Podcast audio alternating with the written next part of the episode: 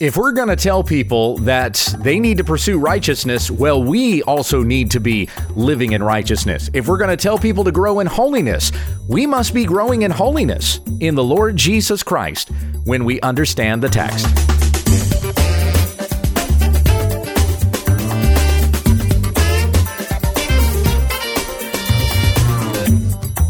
You're listening to When We Understand the Text, committed to the sound teaching of the Word of God. Find videos and more at our website, wwutt.com.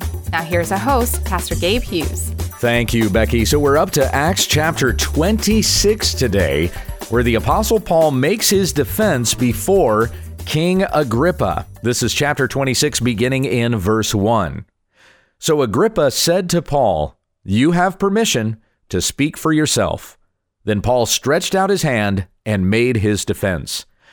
I consider myself fortunate that it is before you, King Agrippa, I am going to make my defense today against all the accusations of the Jews, especially because you are familiar with all the customs and controversies of the Jews. Therefore, I beg you to listen to me patiently. My manner of life from my youth, spent from the beginning among my own nation and in Jerusalem, is known by all the Jews they have known for a long time, if they are willing to testify that according to the strictest party of our religion, I have lived as a Pharisee. And now I stand here on trial because of my hope in the promise made by God to our fathers, to which our 12 tribes hope to attain as they earnestly worship night and day. And for this hope, I am accused by Jews, O king why is it thought incredible by any of you that God raises the dead? I myself was convinced that I ought to do many things in opposing the name of Jesus of Nazareth, and I did so in Jerusalem. I not only locked up many of the saints in prison after receiving authority from the chief priests, but when they were put to death, I cast my vote against them and I punished them often in all the synagogues and tried to make them blaspheme, and in raging fury against them, I persecuted them even to foreign cities. In this connection, I journeyed to Damascus with the authority and commission of the chief priests. At midday, O king, I saw on the way a light from heaven, brighter than the sun, that shone around me and those who journeyed with me. And when we had all fallen to the ground, I heard a voice saying to me in the Hebrew language, Saul, Saul, why are you persecuting me? It is hard for you to kick against the goads. And I said, Who are you, Lord? And the Lord said, I am Jesus, whom you are persecuting. But rise and stand upon your feet, for I have appeared to you for this purpose, to appoint you as a servant and witness to the things in which you have seen me, and to those in which I will appear to you, delivering you from your people and from the Gentiles to whom I am sending you, to open their eyes so that they may turn from darkness to light and from the power of Satan to God, that they may receive forgiveness of sins and a place among those who are sanctified by faith in me. Therefore, O King Agrippa, I was not disobedient to the heavenly vision, but declared first to those in Damascus, then in Jerusalem, and throughout all the region of Judea, and also to the Gentiles, that they should repent and turn to God, performing deeds in keeping with their repentance. For this reason, the Jews seized me in the temple and tried to kill me. To this day, I have had the help that comes from God. And so I stand here testifying both to small and great, saying nothing but what the prophets and Moses said would come to pass that the Christ must suffer, and that by being the first to rise from the dead, he would proclaim light both to our people and to the Gentiles. And as he was saying these things in his defense, Festus said with a loud voice, Paul, you are out of your mind. Your great learning is driving you out of your mind. But Paul said, I am not out of my mind, most excellent Festus, but I am speaking true and rational words. For the king knows about these things, and to him I speak boldly. For I am persuaded that none of these things has escaped his notice, for this has not been done in a corner. King Agrippa, do you believe the prophets? I know that you believe. And Agrippa said to Paul, In a short time would you persuade me to be a Christian? And Paul said, Whether short or long, I would to God that not only you, but also all who hear me this day might become such as I am, except for these chains. Then the king rose, and the governor and Bernice and those who were sitting with them. And when they had withdrawn, they said to one another, This man is doing nothing to deserve death or imprisonment. And Agrippa said to Festus, This man could have been set free if he had not appealed to Caesar. What a beautiful defense. I just, I love Paul's speech here in Acts chapter 26. You know, I mentioned yesterday at the start of the devotional that Paul lived a life of such consistency that neither the Jews nor the Romans could find anything against him. He was completely innocent. We see that here at the end of chapter 26. Festus is saying there's nothing for which this man can be either put in prison or be put to death. And Agrippa even said, We'd let him go if it wasn't for the fact that he'd appealed to Caesar. So now, since he's done that, his right as a Roman citizen is to be sent to Rome to appear before Caesar. And that's, of course, where Paul is going to go next. And this is also, he could get to the capital city of the world, Rome, at that time. And preach the gospel of Jesus Christ. Exactly what he wants. He's going to get there in chains to do it but all by the providence of God, so that the gospel would go out to the whole world. But once again, Paul living his life in such a way, he he preached righteousness and he lived righteousness so that no one could find any fault with him. I think of Titus chapter 2 when Paul was giving instructions to Titus who was a minister to the island of Crete. He was going to be appointing pastors in all of the churches Paul was giving him instructions on here's here's what the church should look like. Here's how Christians should live their lives, even amidst a, a, crooked and twisted generation. One of those instructions that he gave Titus was this Titus 2, verse 7 Show yourself in all respects to be a model of good works, and in your teaching, show integrity dignity, and sound speech that cannot be condemned, so that an opponent may be put to shame, having nothing evil to say about us.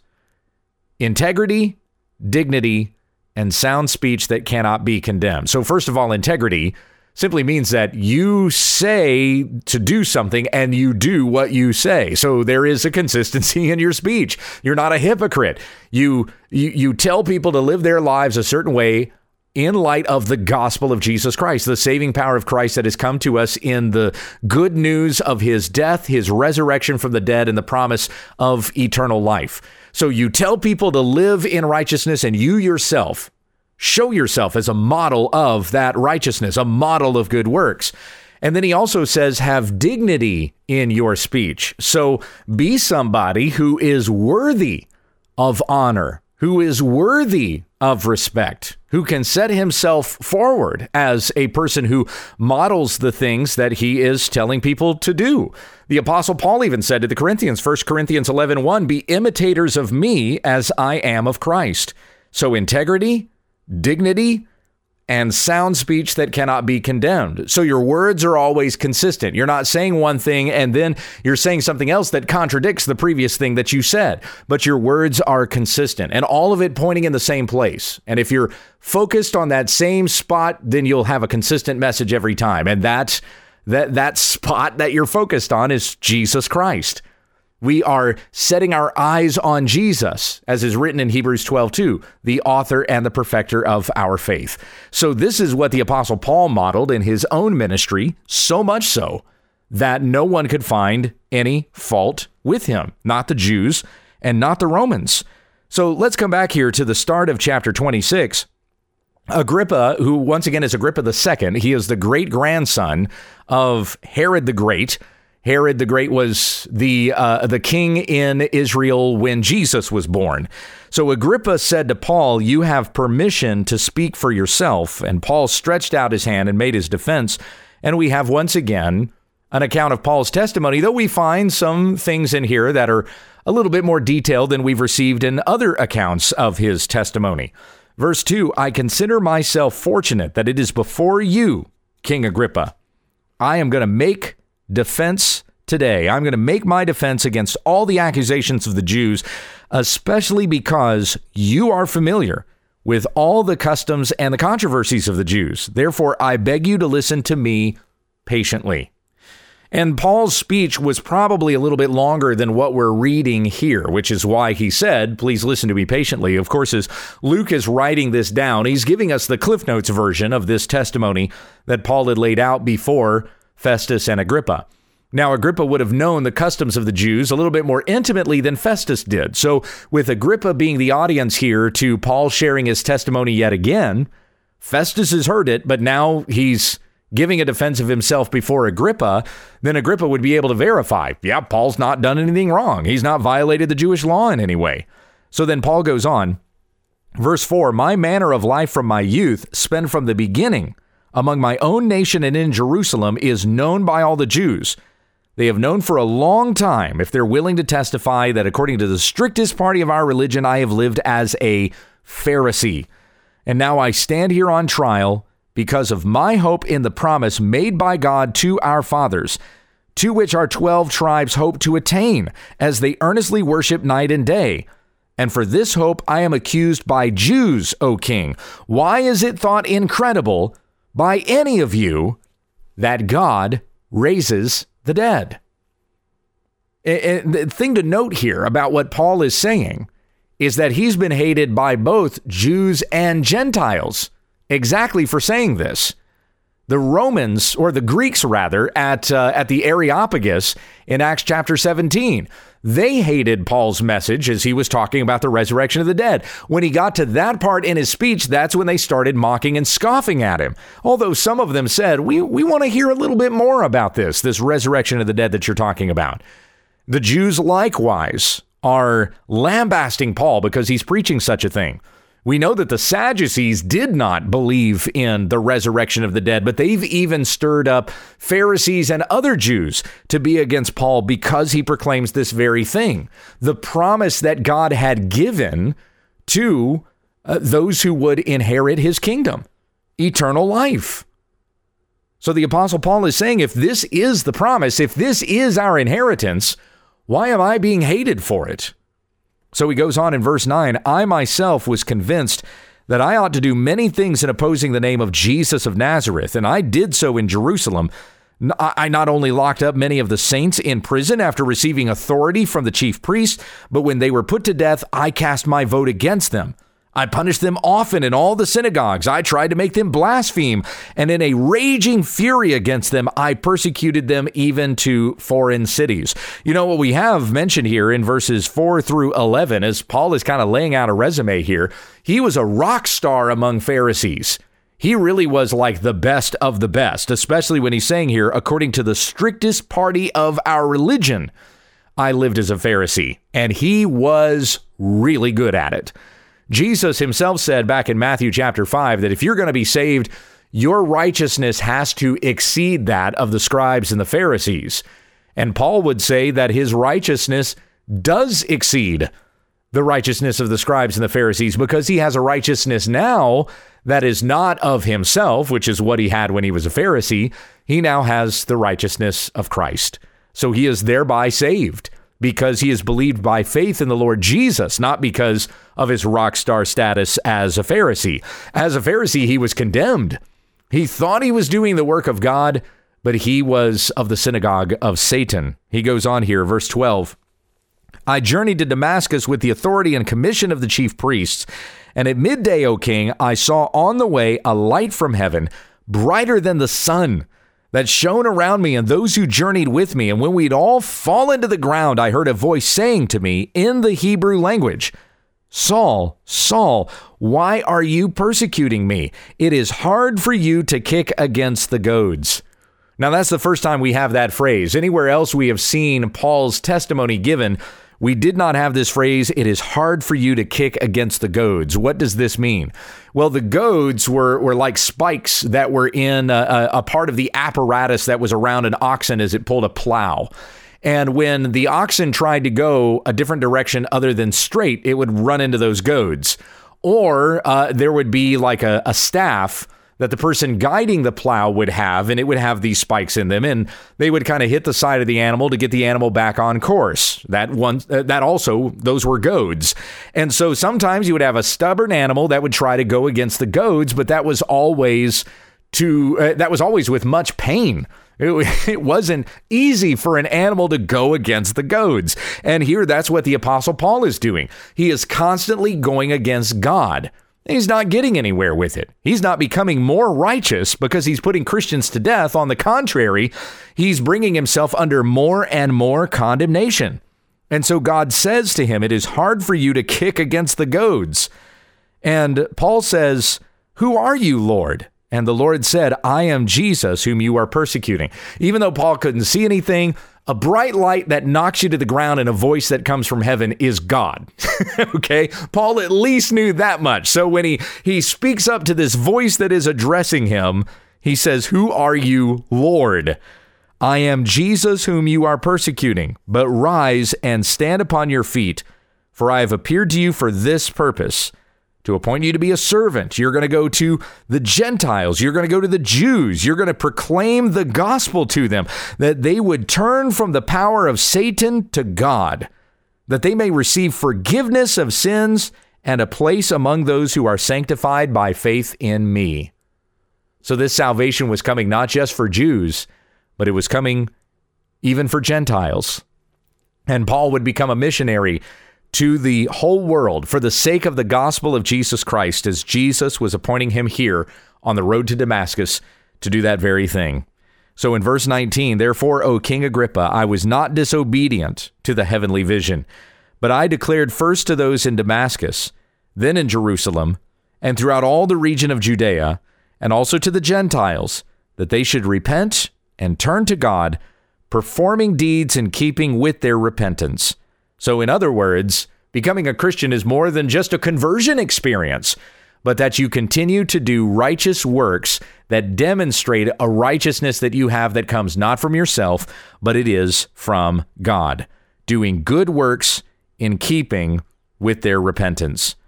For this reason, the Jews seized me in the temple and tried to kill me. Why? because Paul was proclaiming Jesus Christ risen from the dead. And that salvation comes not by works of the law, but by faith in him. That's why they wanted to put him to death. It was the very same thing that Paul was trying to put Christians to death for.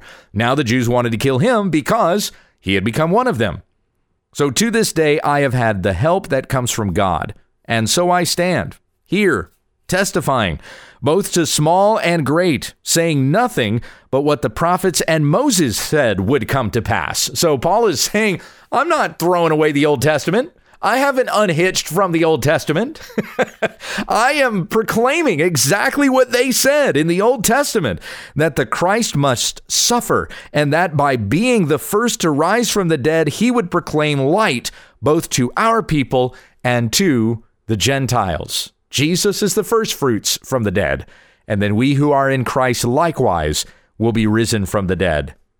Verse 24 And as Paul was saying these things in his defense, Festus said with a loud voice, Paul, you are out of your mind. Your great learning is driving you out of your mind. But Paul said, I am not out of my mind, most excellent Festus, but I am speaking true and rational words. And let me point this out to you as well. Paul was speaking these words in a rational way.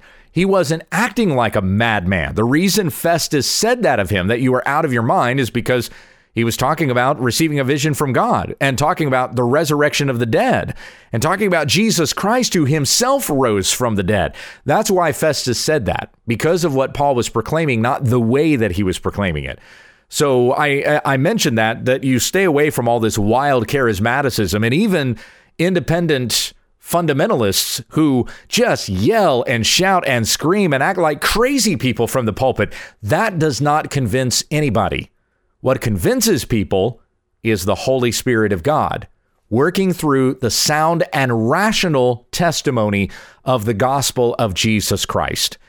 That testimony itself is sufficient. We don't need to dress it up. We don't need to decorate it. We don't need to act like crazy loonies or even do some sort of grand acting spiel.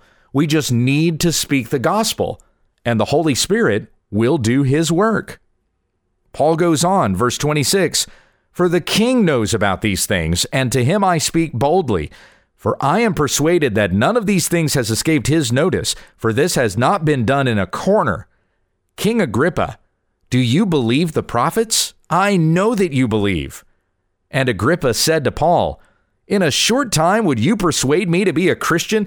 Notice here in Paul's question to Agrippa, he's, he's putting it on Agrippa to have to respond. Paul's not just standing there in a court and just saying a bunch of words and letting them weigh the authenticity of his words. He's even putting upon Agrippa, this is a message that I'm proclaiming that you must respond to. It, it again, these aren't things that were done in a corner. This isn't a message that exists in a vacuum. It demands a response. So, King Agrippa, what are you going to do? Do you believe what I am saying to you? That is in fulfillment of what the prophets had written. And Agrippa said, Would you persuade me to be a Christian? Would you do this in such a short time? And Paul said, Whether short or long, I would to God that not only you, but also all who hear me this day might become such as I am, except for these chains. So Paul is saying he's been set free, but these chains that he's in, being in prison for the sake of Christ, he says, I don't wish this upon anybody. I don't wish that they would be imprisoned, but only that they would be that, that they would be set free by faith in the Lord Jesus Christ. Saying to King Agrippa, I would convince you in a short time, or I would take a long time. With uh, with Felix, who, remember, was the governor before Festus, Paul had been speaking with him for a couple of years, but he was unpersuaded. So Paul might take a few days or he might take a few years, but he would wish you to become a Christian. And may we all have that attitude when it comes to helping another believe the gospel of Christ. Maybe we can do that in a few minutes. Maybe it takes a few years, but let our desire be that anyone would come to saving faith by repenting and believing in the Lord Jesus Christ.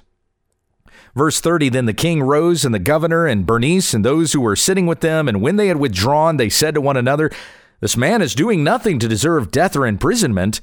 And Agrippa said to Festus, This man would have been set free if he had not appealed to Caesar. And so, where we go next, tomorrow, Acts chapter 27, Paul sets sail for Rome. Let's pray. Heavenly Father, we thank you for this word that has come to us, the gospel of Jesus Christ that was given to us by others who had likewise believed the gospel because someone came to them. So let us be bold with this message and want to take it to other people. And let there be a consistency in this Christian life that we say that we live. We tell people to live righteously, so likewise we live righteously. We tell people you must pursue holiness, so likewise we live in holiness. We say that you must believe in the Lord Jesus Christ, and we demonstrate with our whole life that we believe and follow Christ our Savior, who was given for our sins, risen from the dead, sitting at the right hand of the throne of God, where he intercedes for us even now. Sanctify us in your truth. Your word is truth. Grow us in holiness this day. In Jesus' name we pray. Amen. You can find a complete list of videos, books, devotionals, and other resources online at www.utt.com. Thanks for listening.